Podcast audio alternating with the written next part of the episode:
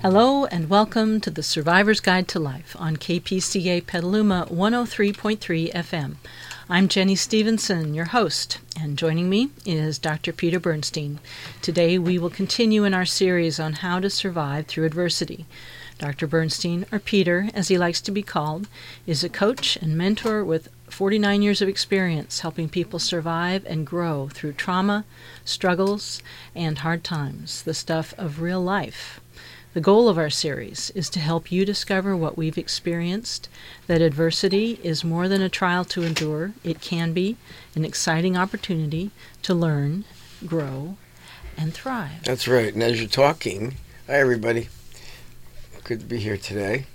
Jenny's got the cold I had last week. She's got it this week. Mm-hmm. We're, we're, we're all very generous with each other. Yes, and you know what? We are seeing so many people around here that are sick. Not with the flu, but with these colds. So we've seen plenty of it, and she was inevitable. It was inevitable that she would get something. It's going to happen. But anyway, um, and she's going to be a trooper today. It's not too bad. And um, last week I was told when people listened to the uh, broadcast, they heard me clicking on my cough drops because I was coughing. the, what was that clicking? That clicking was, was that? me trying not to cough while we were broadcasting. But anyway, this week I'm not coughing and I'm not sick, so that's that's nice. Yes. But you know, I was listening to what Jenny said, even in the introduction, and the one thing that she didn't say, and we don't build, it's not in the intro, is dealing with trauma and, and struggles and pain can also lead to healing, believe it or not. Most people who go into the professions of being a caregiver or first responder, that can be firemen, policemen, nurses, doctors, counselors, um, so many different types of helping professions. Um, but you know what? I don't know one that hasn't had a traumatic past in one, in one way or another. From their younger years, from their uh, development, that there is trauma in there. And um, that's another dimension to this work that is bound to come up and get triggered. Why? Because when you do this kind of work, eventually it's so overwhelming at times and where we feel so powerless and we can't meet the demands of helping someone who's dying and we want to do more help uh, re- for first responders and firefighters to be in traumatically overwhelming situations natural disasters um, that you reach a certain point of such exhaustion and depletion, but it also kind of strips us down, and it brings us down to who we really are. Um, now, that's not the healing part at all, but it is one part of it that gives us a certain empathy, a certain compassion for people that are struggling and suffering and having difficult times. It does give us, it can give us that. But the one part of it that I seek in all of this, that I see, is that people are seeking not just to help others, but in some unconscious way, they're seeking their own healing. And um, that's what we're going to talk about today. I'd like to have some continuity from uh, develop some because we're going to have some carryover from what we spoke about last week, and I'm going to let Jenny kind of re- reiterate some of that stuff, and then we're going to pick up on it. and We're going to carry it forward to some um, natural progressions having to do with our intimate lives, our uh, our relationships, our home life, um, our all of that is affected and then some of the things that go into some of these destructive behaviors that we may be wonderful first responders, but that doesn't mean that we're doing a wonderful job in our personal lives. In fact, this this is hard for me to swallow, but the divorce rate alone for first responders is between 70 and 80 percent. That's enormous. The life expectancy of a first responder is about 15 years less than the norm the rate of cancer is so much higher for first responders. Suicide's much higher. So we're looking at the kind of stress these folks are under, and uh, they're doing some f- incredible work. They really are. Um, I consider my favorite workers to work with. I, I've seen them in action. I've been part of it. I've been personally, I haven't been a recipient, but I've been with other people that have been. And these folks that we're talking about are very impressive. I call them diamonds in the rough but they are precious people. There is a, a similarity. It's interesting. We ran into this. We had a meeting this week, and we're going to have these folks, by the way, on our show very soon. Um, Ron Schul and Sue um, Farron. Sue Farron, and therefore they formed a nonprofit. He was a firefighter who's retired now, Mhm. and Sue was a first responder paramedic, Mhm. and uh, who developed serious terminal cancer Yes. and went through a divorce and went through some rough stuff that a lot of first responders go through.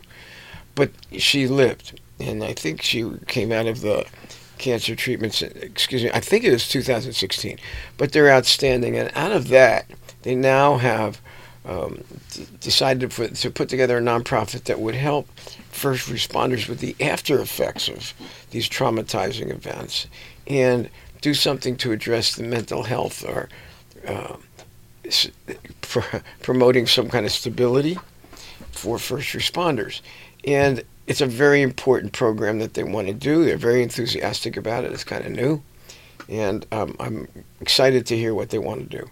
But anyway, they'll be on our program quite soon, I hope. And uh, they're nice people, down to earth, fine human beings, and have been through a lot themselves. But anyway, um, let's see, talking about them. So last week, or at least on our last podcast, um, if you would like me to, I can just say kind of how we started on this. I would like that because we're going to go into some of these things, and we feel these are ways for first responders to preserve themselves and to find resilience and, believe it or not, self healing. And, and that's a very important part of it. We're not talking about selfish self healing. We're talking about something that brings these these wounds that we carry so deeply to the surface. Doing this kind of work does that, but it gives us a chance to either react destructively or to react positively and to find healing and restoration and renewal. And that's the road that we're on. We also know many first responders and all, they don't do that. Um, and we'll talk about that. They, they do other things instead that are very destructive. But I'd like to, Jenny, to just kind of reiterate some of the things we talked about last week, and I'll comment on them with her. Uh, but then we're going to carry this thing forward. Yes, and before I do that, I just want to say that when we say that many first responders and others in helping professions come to that calling, needing healing themselves, we're not critical in any way. Not at all. uh, because that often ends up having uh, creating empathy in them for the people that they're there to serve. Absolutely. And we can speak for ourselves, and it's true. And beyond the professional training that I've had or whatever, I've never had the empathy that I have now. And that's because of what I'm going through. So, I mean, I, I think that that's something we can count on a good part of the time. And I think first responders are incredible people for the most part. I'll be honest with you. And what I love about them is they don't have the roles and the facades of um, professionals who've gone through a lot of schooling and gone through a lot, and so they they live in this cocoon of self protection and intellect. They're not. That's not a first responder. No. They're not that smooth, and they're not that. They don't have that much of a facade. They're right out there on the first on the front lines. We're respond. We're talking about first responders today. I find the same thing with wonderful caregivers. Same thing, that um, they're on the front lines, and because of the kind of difficulties they're there to help folks with, help them with serious illness, dying, and death, it brings them to their own. It, it forces a caregiver to look at themselves, and um, either they do that, or their old traumas that they carry will begin to go into self-destruct, and that happens for first responders too. Um, and that's something that they're not always conscious of until it's too late. But we've talked about that a lot, We have. and we've talked about last week. We talked a few, a little bit about some of the, some of the things that we've developed, and other people have about the pause, hitting the pause button, We the on button, the We off. started to talk about that again in this in this regard. We Uh-huh. did. What, where we started last week uh, was a recognition uh, that for first responders, and we were, I think we were particularly uh, have been talking maybe more about paramedics, fire, police, um, people in those types of serving professions, how um, how there is often little acceptance or understanding of the emotional impact of their work on them and how the horrific things that they can see and end up taking part in can become an emotional burden. I know.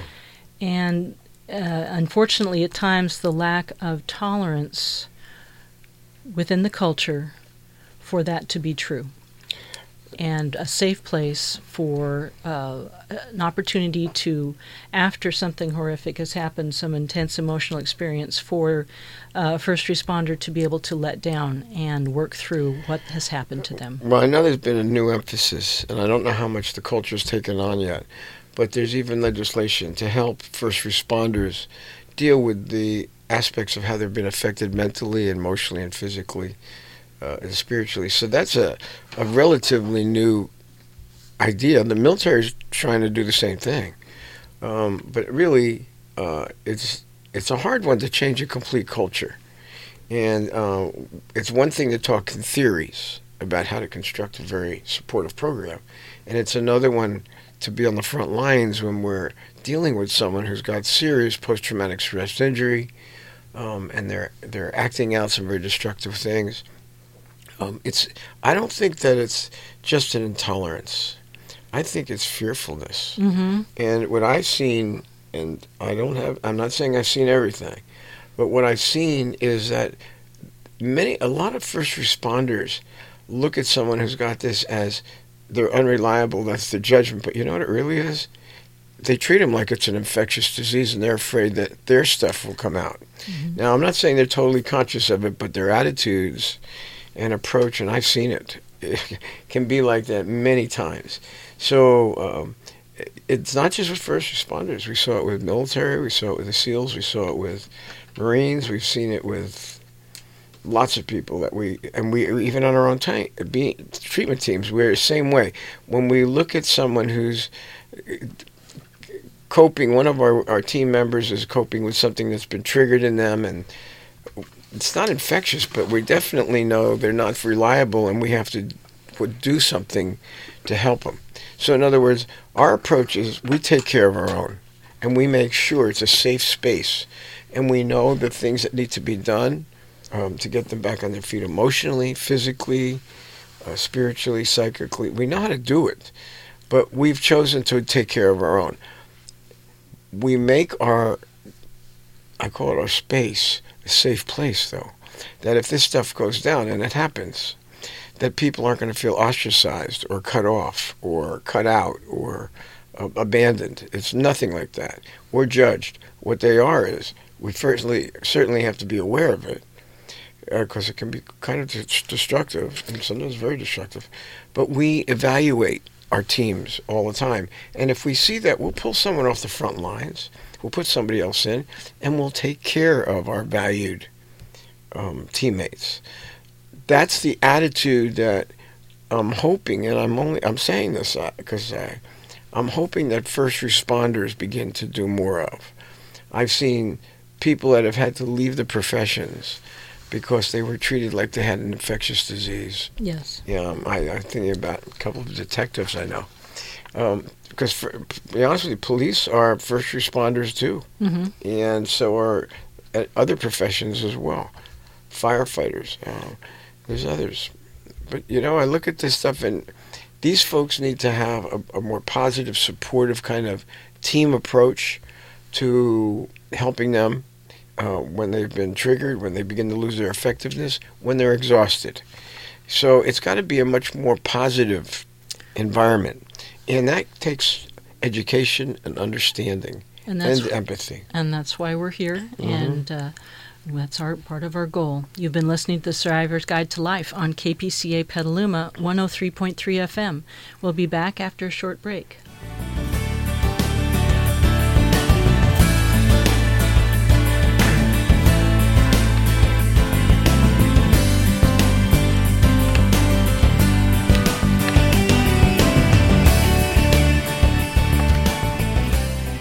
Welcome back to the Survivor's Guide to Life. I'm your host, Jenny Stevenson.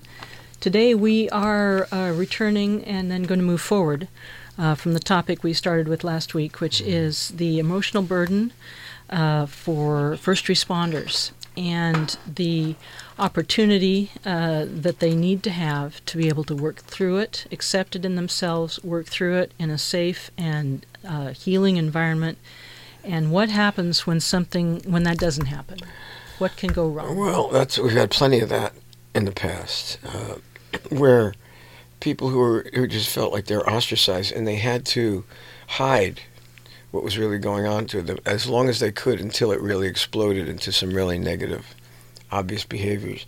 That means it's, they burned out. That Mm-hmm. means it's gone on too long, and they didn't feel safe, and there was nobody there to support them, or they didn't feel there was anybody there to support them. Someone who has a post-traumatic stress injury may not realize there's plenty of people to support them and help them, but they don't trust at that point. They're not vulnerable, and um, we're going to talk about that today because that's that's a pretty important element. Um, when somebody who's been on the front lines as a first responder, um, we we've talked about this in the past. How first responders of all kinds, caregivers, doctors, nurses, counselors, they're the more empathic type of persons. Now, it may take a lot of different forms. I think the first responders have the most rugged exterior. But inside, and I was telling some of my first responder friends, the, the heart, the compassion, the empathy is the same. There's a softness, there's a caring, there's a, a desire to give and help others. Um, there's a deeper understanding of what people who are suffering are going through. And I think that all caregivers of all kinds share that kind of heartfelt um, Compassion, compassion and desire to give desire back desire to help and serve, and and to help people back. right and help people who are in really dangerous or difficult situations Yes. um, and they're they're usually very empathic empath- am I saying empath- I mean empathetic Yeah. in the sense of how much caring there are I'm thinking of a, a I know the first responders are uh, my favorite but you know I so are care a lot of caregivers but I, I remember a couple of times as tough as their exteriors, and I think first responders have the toughest looking exteriors for empathic type. Mhm. Um, but you know, I remember seeing where they were involved in some very difficult, heartbreaking situations, and they usually come in groups, teams. And uh, what I was really touched by was to see the tears in their eyes, and I saw this with some pretty tough guys when they saw the heartbreak of a situation. They dealt with it beautifully, Mhm. but their empathy and compassion was all written all over them, and that facade of being a tough guy. What was really, and women too. Mhm. they had some great women too. Some of my best, some of the people I really who helped to start our nonprofit were first responders, and one of them was a key woman in the profession. One of my very close friends today, best friend, and she's incredible. Um, what I've seen though, and you know, you expect a woman, well, they'll, they'll show more tears when um, I've seen it on both genders, and I've seen the heart of these incredible people, and it's even more moving and touching to see someone who's so tough and so engaged with the difficulties and emergencies and crises of life be so touched by a human situation that is heartbreaking. And I've seen the tears in their eyes and the caring Mhm. more than once. That's a that's the the um, thing that inside on the outside, like you said, they can seem so tough, but on the inside they are sensitive people, and as sensitive people, tragedy is going to touch them that much more deeply. It does, and I, I you know, I think that uh, we all have a, a, an illusion that we make up about ourselves how tough we are. And some people are stronger, and you know, a lot of people consider me to be a really strong, tough guy, and I like that to a point. But I'll tell you what, I also know that I have a side to them. It's just the opposite. That's soft and caring and vulnerable, and loving and compassionate. Most of the first responders I know have that side too. They do, and, and when you say that, what I am reminded of is through the years in working with you, how many men uh, have come to you, to us, who misunderstand or at least need encouragement to be a real man does not mean that you're going to be tough all the way through. That to honor a sensitive side is still manly. In fact, it's more manly. It's for the, and I'm not talking about the people who run away. I'm talking about the people on the front lines. The real man, and I want to say this with both genders because I know Mhm. Some very tough women in the in the field that are astonishing. I call them diamonds in the rough, and they're angels. We have a one of them on our uh, on our team, and she is incredible. but you know, she's got that exterior. Yeah. But what a heart, and what a capable woman, and we're so grateful for her. She's a first responder. She was a She was a paramedic. paramedic. No, not a paramedic. EMT? EMT. EMT, that's right. Right. And she's like that. Mhm. And yet she's got a heart of gold and as sweet as they come. So I've seen you- I've seen that, but it's even more moving to see someone who's so tough and sees themselves as tough and really does some really engaging, difficult work have hearts of gold. They're amazing people. So I see them, I don't see them as that different from any caregiver. We all have the same heart. And it usually has to do with having trauma and pain in our past. We started we started today talking about how uh, caregivers have first responders, caregivers, uh, usually have their own traumatic history. That's And that's right. That there's the pluses and minuses there. The pluses being they can have compassion and empathy, uh, but on the the minuses are that it can come up and uh, cause problems for them, personally and professionally. That's right. And we've talked about triggering. Yes. And we've talked about just earlier. I was just alluding to the fact that you do this kind of work. We are stripped to our vulnerabilities. We're brought to the end of ourselves because we deal with such difficult, heartbreaking situations. It's just that it's not the norm for what everybody does in our life. It's a special calling, and when we're stripped that way, we're we're forced to face ourselves in our own pain in our own reactions, which most of the time, if you just leave them on our own, can be very destructive. Now, it may be in the past when they first developed, they weren't, but if it comes up now, many times it can be trouble. Um, we talked about that happens a lot. It happens with caregivers. We've seen in teams of caregivers that we've helped. First responders, we've seen it in doctors and nurses, that's for sure. Mhm. Uh, we've seen it in psychotherapists, psychologists, psychiatrists. We've seen it. We know about this. And one of the things that seems to uh, happen with these folks and all of us is that we ha- we're, we come to a place that is very painful. Not just are we not because we're dealing just with very painful situations in the present, but it brings up the painful situations that we've sat on and suppressed for so long in our own lives from our own histories. And when that comes up, what also may come up are the old defenses and the old reactions from those times in a, in a different time in our life. And they don't work now. In fact, they become real trouble. So, um, our, you know, we see our job as sorting that out. We have a way of helping people um, when that those tr- they, they get they do get triggered. We expect it. What we want to do is prevent burnout. They will get everybody gets emotional fatigue, which is plenty difficult. But burnout is they're done. They're not going to do it. They're not going to work anymore. They're not. They don't like it. They don't want to do it. They're resentful. They're bitter. They've had it. We didn't get to them early enough. Is the problem No, and their pain has taken on such a destructive force in their lives that they can't work anymore. It's just too stressful. We talked last week about how uh, a triggering uh, will send someone into a hyper alert state and that they can end up being stuck there uh, and then not be able to decompress. And then they will quickly approach burnout and start doing some of what you're saying about the old defenses and reactions that just don't fit anymore. Okay, let's go back from what you just said. Yeah. You just read that last part that you. Do you remember the sentence you just said? I can try. It had a, that was a mouthful. And there there's was a, lot whole it. lot there. It was a quick summary of a lot of very, very Okay, and what were some of this, what were some of the concepts? What, I think we should get into it a little bit more than that, I fol- was talking about, uh, we had talked about triggering, right? and that on being triggered, we go into a state of hyper alert. Okay, stop there for a minute.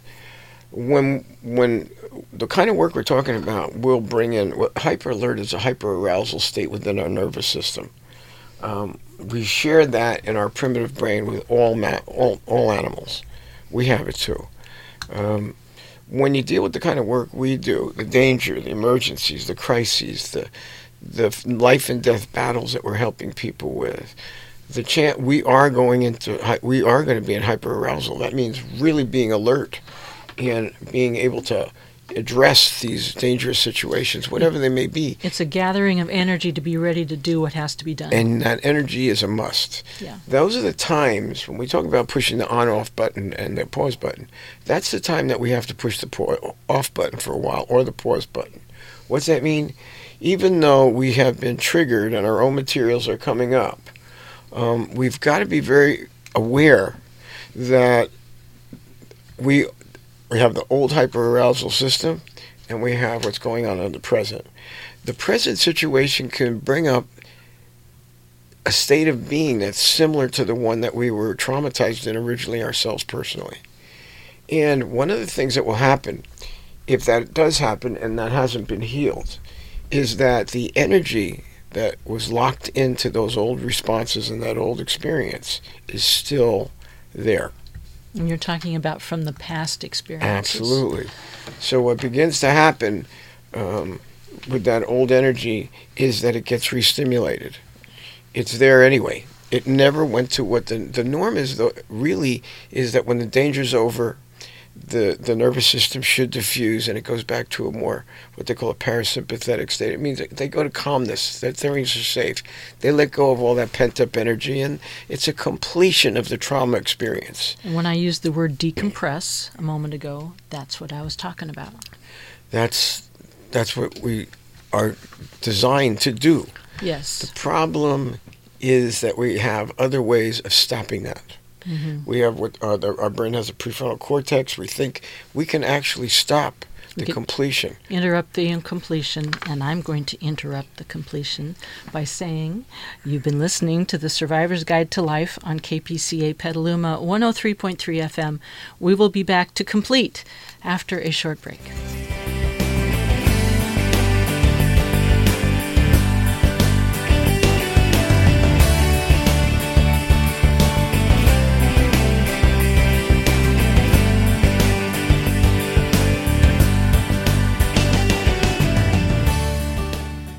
Welcome back to the Survivor's Guide to Life. I'm your host, Jenny Stevenson.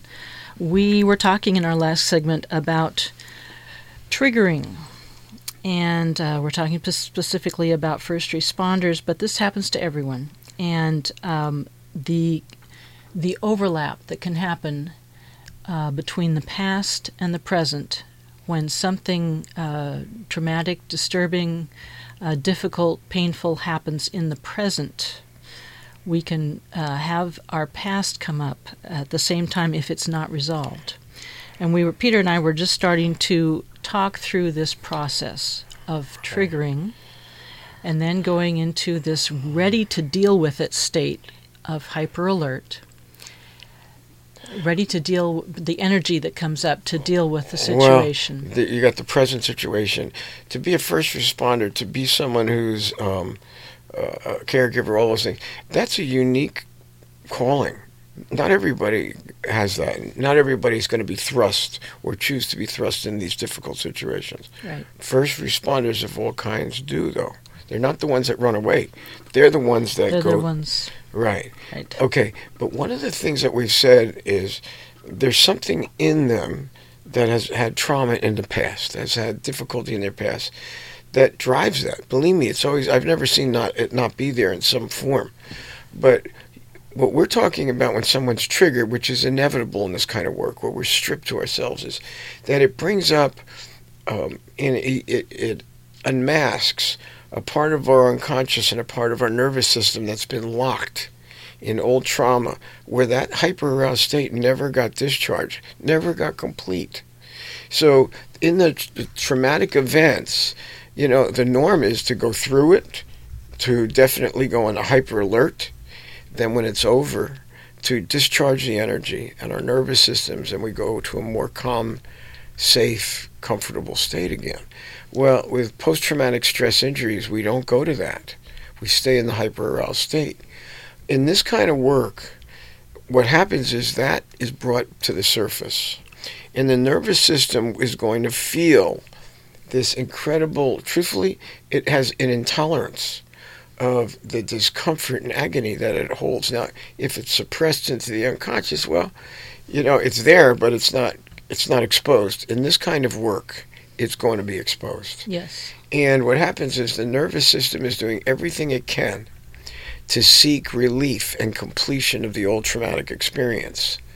Um, and so it can get that resolved, so it can discharge that energy and that pain and that agony and come to a, p- a place of rest. That's the that's the incompleteness of trauma. Okay, can it be re- completed and healed? Absolutely, but not necessarily through situations that seem similar in the present. And um, in our old in our old work, we used to call that state-specific triggerings. It meant like similar situations will evoke these these uh, old responses, but they are not the same. Really, they may seem similar. Unfortunately, many times what happens is our old reactions come into the present because it's a similar situation, and it's not the same. The reactions and reactions, not responses, aren't appropriate, and they they cause trouble. And then the ultimately what happens. Um, um, not only does it cause trouble, but um, we develop these patterns of seeking our nervous system, our whole being seeking this kind of resolve, release, and f- finish, hoping that something in the present that's similar is going to give it to us. It's the opposite. You can't. It's the opposite. And just if we were going to talk about relationships today, which I think we ought to. Um, the relationships of first responders suffer greatly. Divorce rate 70 to 80 percent. And you've got to wonder about that. What goes wrong? A lot goes wrong. But there's something that happens um, in in our in our personal lives that's a very interesting thing. Um, many times people will find situations and relationships that are in some way are similar to the ones that they got hurt in originally. Um, there's some very uh, interesting stories and vignettes about about folks that uh, where their parents divorced when they were early, or their families broke apart. We dealt with a Navy SEAL, if you remember. Yes. His family divorced um, at a very young age, and he was uh, uh, went with the mother. His father abandoned them, and then she remarried a guy that didn't like this Navy SEAL. Right. But his family, he was left with this pain of losing a loving family that meant so much to him. And he kept finding situations that were similar and would create them where he would actually sabotage himself, create similarities in hopes that he was going to find the love and the care that he lost with his family. Now, this, remember the Navy SEAL? Yes, I do. And he was an incredible. He was a hero. He was a corpsman, a, medic. His, his superiors loved him. They loved Thought him. he was a great guy. That's how we found him. Uh, yeah, they command came to get some help for him. Right. Well, what he the Navy SEALs became the family he never had. Right. Right. Um, and what really happened, I'll never forget. What used to happen is everybody, every once in a while, they would take a break. This unit would take a break. They needed it, Mm-hmm. And that- leave. and he would get triggered. And what would happen is it re, it would not consciously, but in the behavior would remind him and his nervousness of an, the abandonment and losing his family. His family breaking up. And this was a guy who was not an alcoholic, but he would go out and binge drink and get DUIs. In the Navy SEALs, it only takes one, and you lose your security clearance. You're out of the SEALs once you get busted like that. Yeah. And this guy did. Was he a bad guy? Was he an alcoholic? And was it? The answer was no. But these triggerings came up, hmm and he would act out the pain that he was still carrying about his broken family, and he would act it out in the present. Now, one of the things about drinking and drugs is a way for people to try to numb the pain they're in. That is a common thing that first responders of all kinds, Navy SEALs, and many others, do to kill the pain, to to create some semblance of what they consider normal, because they're in such pain that they want to feel something more stable. They don't want to feel a lot, is the truth. Right. So they drink a lot. We, I know first responder cultures really reinforce that a lot. Um, the seals A method of control to control. method of numbing, Yeah. And it's self-medicating. Mm-hmm. The problem is it complicates the situation and creates addictions. Um, this fellow was trying. He was in so much pain when his unit would break up temporarily Mm-hmm. from his his family breaking up that he could, really couldn't tolerate the pain. What did he do?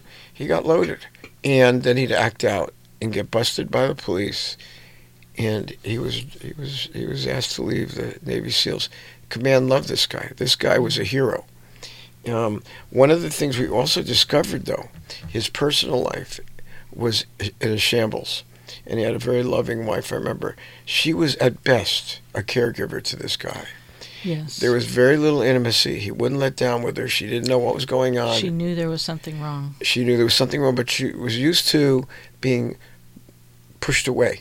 Yeah. And because of SEAL secrecy, she didn't know very much about what was going on with her husband. Mm-hmm. Well, the truth of the matter is, he was afraid to be open with her, not to protect her, to protect himself from the himself. pain Yeah. that he was carrying.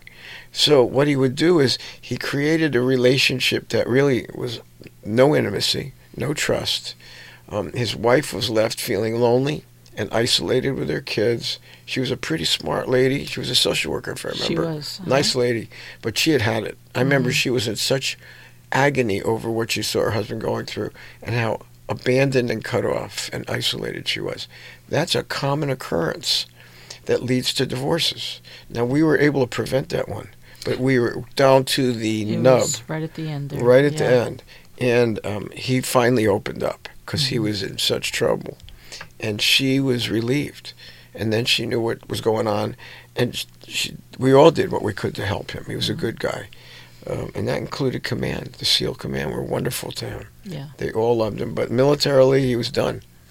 Um, I think he had two DUIs. It was the second one. Yeah, and he was done. He was And in the Navy SEALs, you lose your security clearance, you're done, as far as I can understand. Yeah. But one of the things we've seen is it happens with all first responders. We've seen this.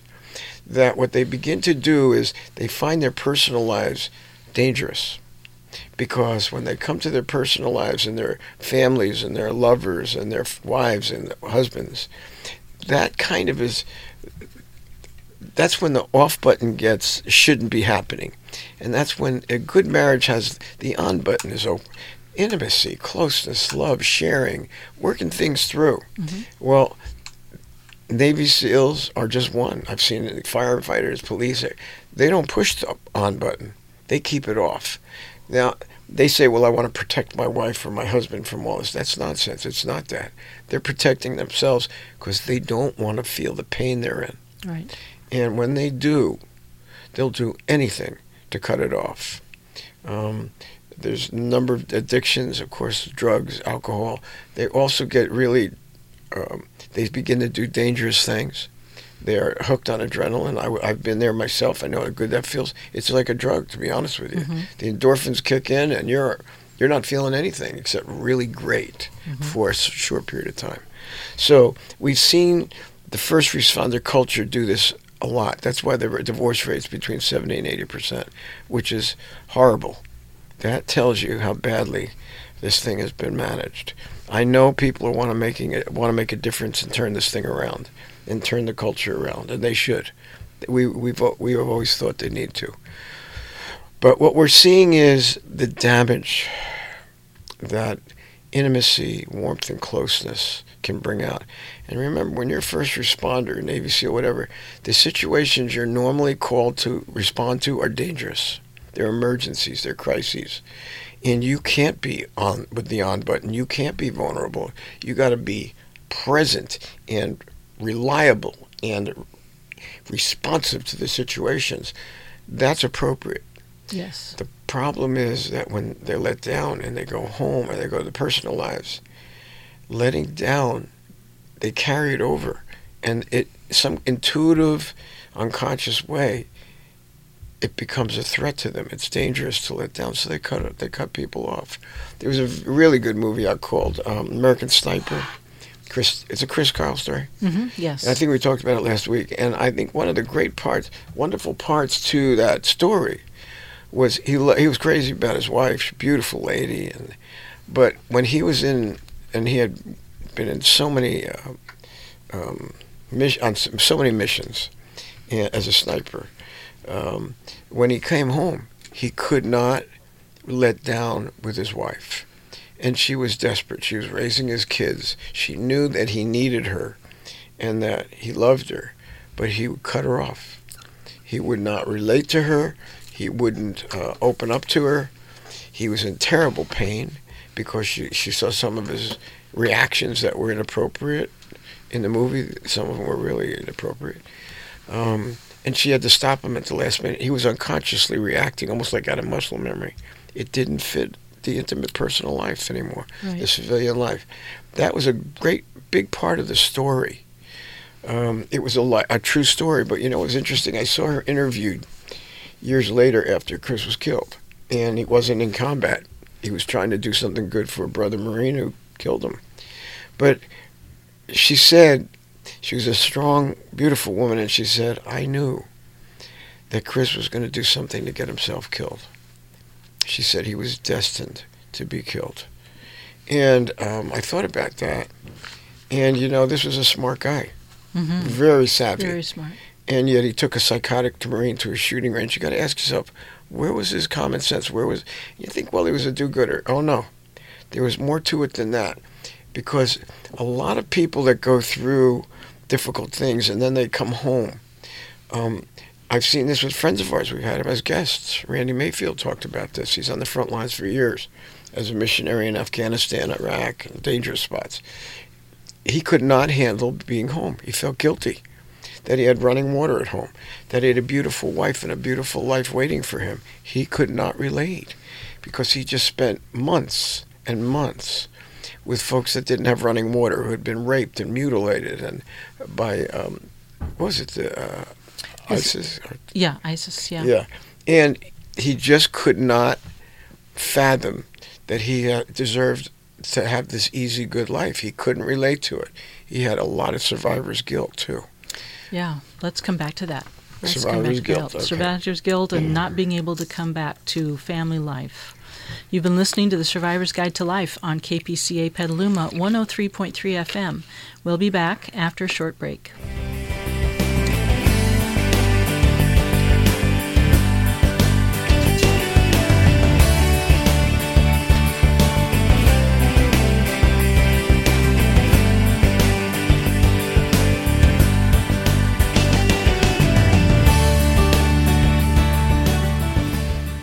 Welcome back to the Survivor's Guide to Life. I'm your host, Jenny Stevenson. In our last segment, we talked about, and I'm remembering it as these two kind of uh, opposing forces almost in what we've been talking about. One is after um, after a, a, a, traumatic, difficult situation, and coupled with a traumatic history for someone like a first responder, um, there's the desire to go through and complete uh, this this great stimulation that has happened that the nervous system desires to complete this experience. That's not always conscious, though. And it's not always conscious. And then there's the other side that is overwhelmed with the pain and the experience and the emotions and instead seeks to either numb it or contain it. And there's a battle going on. Uh, when we finished our last segment, we were talking about how difficult it is for veterans or our friend our missionary friend Randy, to come home after an intense experience, either in battle or or on the front lines in other ways. So there's this this interior battle going on, um, and I know. Just I remember when we were preparing for tonight, you wanted to hopefully get to a little bit of reenactment, and so I don't know if that can take part. I think we're getting right in there. what we're, we're going with. We're right there. We're talking about um, we talked about survivor's guilt, um, reenactment can be very much part of that. Um, what does that mean? It means that our nervous system is running this, the show, believe it or not. And that primitive part of ourselves is affecting our thinking, our behaviors in many ways. When you're a first responder, you're on the front lines, that is going to be revealed and it, it's just going to draw it out of our unconscious. It's going to bring it to the surface. And if it's been sitting, we've had a lot sitting there for a long time of pain and unresolved energy, it's worse. It's much more, it's more compounded.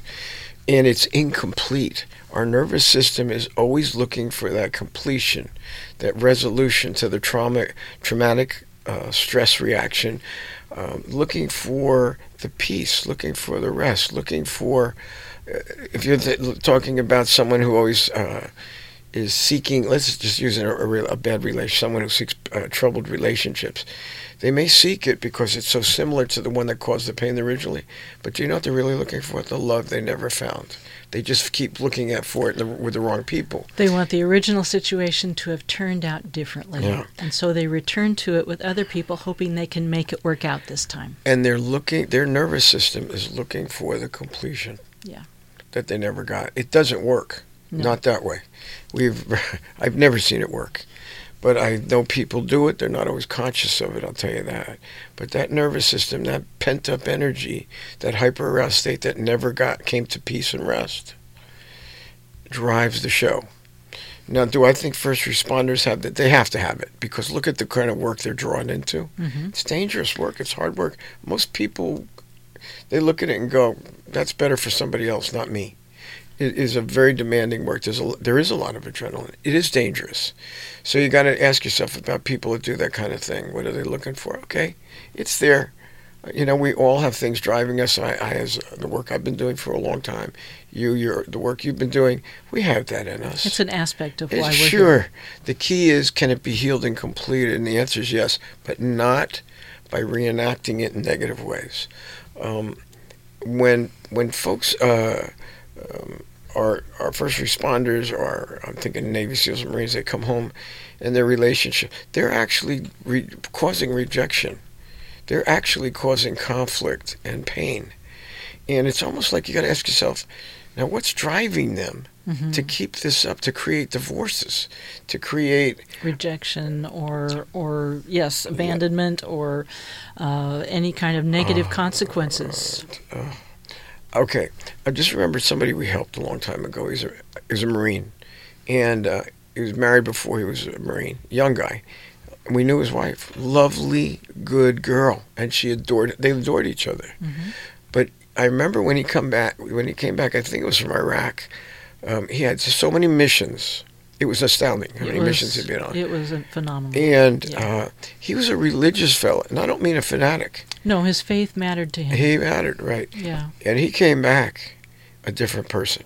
Yeah. And uh, he had this beautiful young wife that was right there for him. He wanted nothing to do with her. He cut her off. He pushed her away. Um, he decided he wanted to become a firefighter, so he became a volunteer, and he'd stay in the firehouse. He had a lovely home, a lovely, beautiful wife at home. She did everything Mhm. to to reach out to him. And I remember uh, when we finally opened up to us, um, he wanted to get rid of her. He wanted to break up the marriage. He did not want her anymore. And I remember he did some things that were very destructive that we had to stop because he was hurting her. And she was a nice lady, really sweet woman. Um, and she was heartbroken. But I think one of the things that we found out is he came home feeling like he didn't deserve her. He came home feeling that um, she he was afraid number one that she, he was going to hurt her, Mhm. and the other one was he felt after the tragedies that he'd seen, and he felt tragedies that he and his team caused too, Yes. that he felt so much remorse and guilt that he didn't feel worthy of her. He no longer felt that he was yeah, that he was worthy of her, that he was a good human being. He could not see himself as deserving a good life and a good marriage. So do you remember what he did? He started doing a lot of things to hurt to her sabotage it. and to and to push her away. Yeah. And I think eventually he did physically hurt her. Um, I know because the father, who was a was a, a sheriff or a highway patrol guy, He he Police. was he was. I'm glad he was my friend. he, he was having a hard time He was himself back. he was very very yeah, he was, was furious. Yeah. to say the least. And he still loved the kid, but he said I couldn't take his hurting my daughter anymore. Yeah. But I remember I had to calm him down and say, Get, "I'll take care of it. Just stay out of it."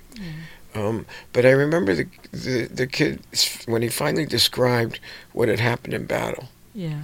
and uh, what he had gone through and the people he had killed, the people he'd seen being killed. I remember he talked to us about um, he lost all sense of um, military code military code ethics. Yes. And to him, the only rules we went by was if we saw somebody with a cell phone, we'd shoot him because he had seen so many of his unit, and um, he, somebody would have a, a cell phone and they'd and they'd trigger an IED and they'd be killed. And he lost so many of his friends. Mhm. And after a point, they all decided that anybody we see with a cell phone, shoot him. Yeah. And he said he knew he killed people, innocent people. He wasn't sure, but he said that's the way it was survival. Mhm. And he was so fueled with not just anger toward himself, but regret and remorse. He also blamed God. This was a guy who loved religion and he Yeah. loved God. Yeah. And he said, How could God let this happen? We couldn't even find out what his current status was and his thinking about God. Couldn't even mention God to him because his thinking was, if there were a God, how could he let this kind How of thing how could happen? all of that have happened? Yeah. So I remember eventually, uh, I'll never forget this. We talked to him about, okay, well, take a break, calm down.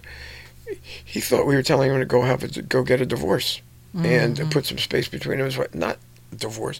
He went to the uh, ci- county courthouse and drew up the divorce papers. The other thing he wanted too was to get drugs. He wanted drugs. He wanted prescription medication. Now, how many times have we seen scenarios like this? Yeah. Plenty. Um, because he was reenacting things that happened. Yes. and he was looking for ultimately i found these people uh, and we've seen some of the others that didn't make it they didn't want to live they wanted to die they felt so much guilt about what had happened and guilt about people they couldn't save that and part of them did not want to go on and they set up situations that were so destructive and what they were really hoping was that a similar situation would happen and somebody would kill them and we've seen this happen a, a number of times, but in less dramatic circumstances. We've seen first responders have so much remorse, so much guilt, so much pain that they just couldn't, they found their intimate personal lives were too threatening because it would evoke a vulnerability that they found to be considered threatening and dangerous. Yeah. So they would, it would, you know, for their wives or husbands, it was like walking on eggshells. They had to be so careful. They became nothing but caregivers.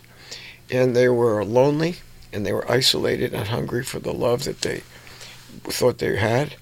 And we've seen that backfire so many times now. Um, so we're looking at reenactment and how serious that dilemma is.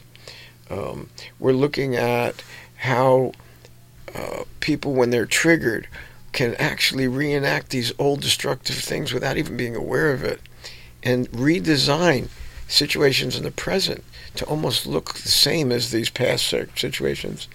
And what they really want is completion. They just look for it in the wrong ways. Very destructive, very painful, and they hurt a lot. They hurt themselves, but they hurt others, either physically, but many times emotionally. Yes. Yeah, so we have seen a lot of this. And then they and then they end up not finding what they're looking for, and the problems just keep reoccurring. That's what happens. It's a cycle that keeps until there can be a transformative kind of resilience that takes place, which is what we help people do with Our when they is help them recover. that. That's right. And there is a way to complete and heal. there is a way, absolutely, to decompress and heal, and stop that that that destructive cycle of reenactment. But you have to go to the biological side of where the energy is being trapped. You can't just go to someone and out- psychoanalyze them. It's not It just in, doesn't work. in talk or in your head. That's right. And we will continue. Okay. The Survivor's Guide to Life is made possible through a grant from Sonoma Coast Trauma Treatment, a 501c3 public charity that relies entirely on donations from people like you.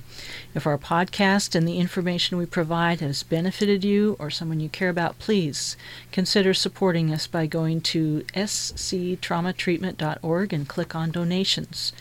We're also on social media. We're on YouTube. We're on Facebook and Instagram, and our podcast is on all sorts of outlets.